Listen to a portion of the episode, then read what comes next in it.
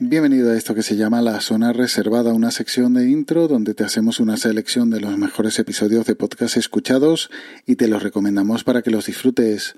Hoy de nuevo uno de esos episodios cortos a los que me estoy mal acostumbrando a traer, pero es lo que tiene querer aprovechar el día, pero sin hacer trasnochar al Emma, entregándoselo demasiado tarde.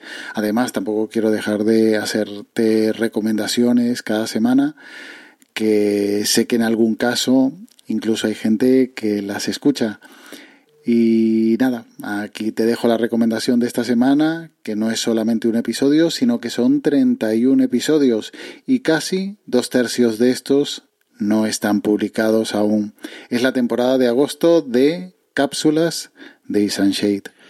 Desde la época en que empecé a escuchar podcasts, me maravillaba encontrar episodios, enriquecían momentos vacíos que no sabía que tenía hasta que los llené con esas voces. En consecuencia, vivir de nuevo ese silencio se hacía inaguantable.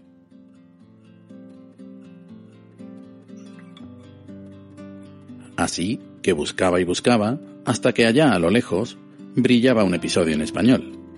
Lo descargaba, lo copiaba y le daba a la manivela es que hace mucho tiempo los más jóvenes no sabéis la que había que liar. El caso es que una vez que finalizaba se abría de nuevo el abismo. Entonces comenzó a haber más, y más y más podcasts en español, y pronto tuve episodios para no aburrirme por las tardes. Cada caso era especial, no solo aprendía o me informaba, también descubría una nueva manera de comunicar muy cercana. Pues nuestro amigo José María no solo quería aplicarse lo de podcaster graba en agosto, sino que lo elevó a la máxima potencia. No solo sigue grabando su nueva temporada de cápsulas, sino que lo aumenta a un episodio diario. Historias cortas, simpáticas y bien ambientadas. No solo debes escucharlo, sino que debes darle feedback, que sabemos que siempre ha sido un talibán del podcaster graba en agosto y el feedback como deber del oyente. Y llegó el verano, concretamente el mes de agosto. Soplaba un viento árido. Quiero que imagines que una cámara realiza un plano horizontal de una típica escena de verano en la campiña andaluza.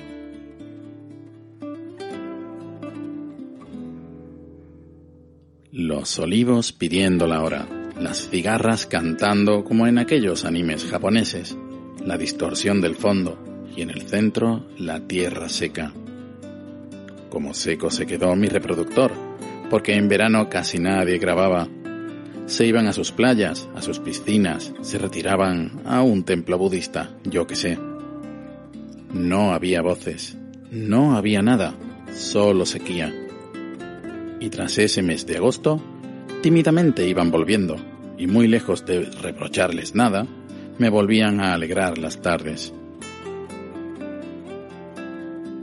Cada vez eran más.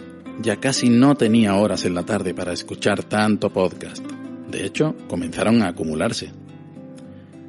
Me toca ahora intentar rellenar ese hueco para oyentes como yo, que ya no entienden la vida sin podcasts.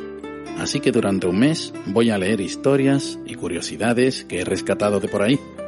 No son mías, pero se podría decir que ya no son de nadie. Si recuerdas aquellos libros rojos de los que hablé una vez, por ahí va la cosa.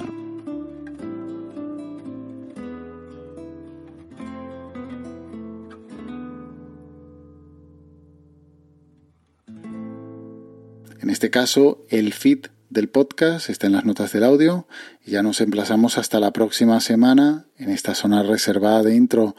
Disfruta el verano, pero cuídate y un saludo.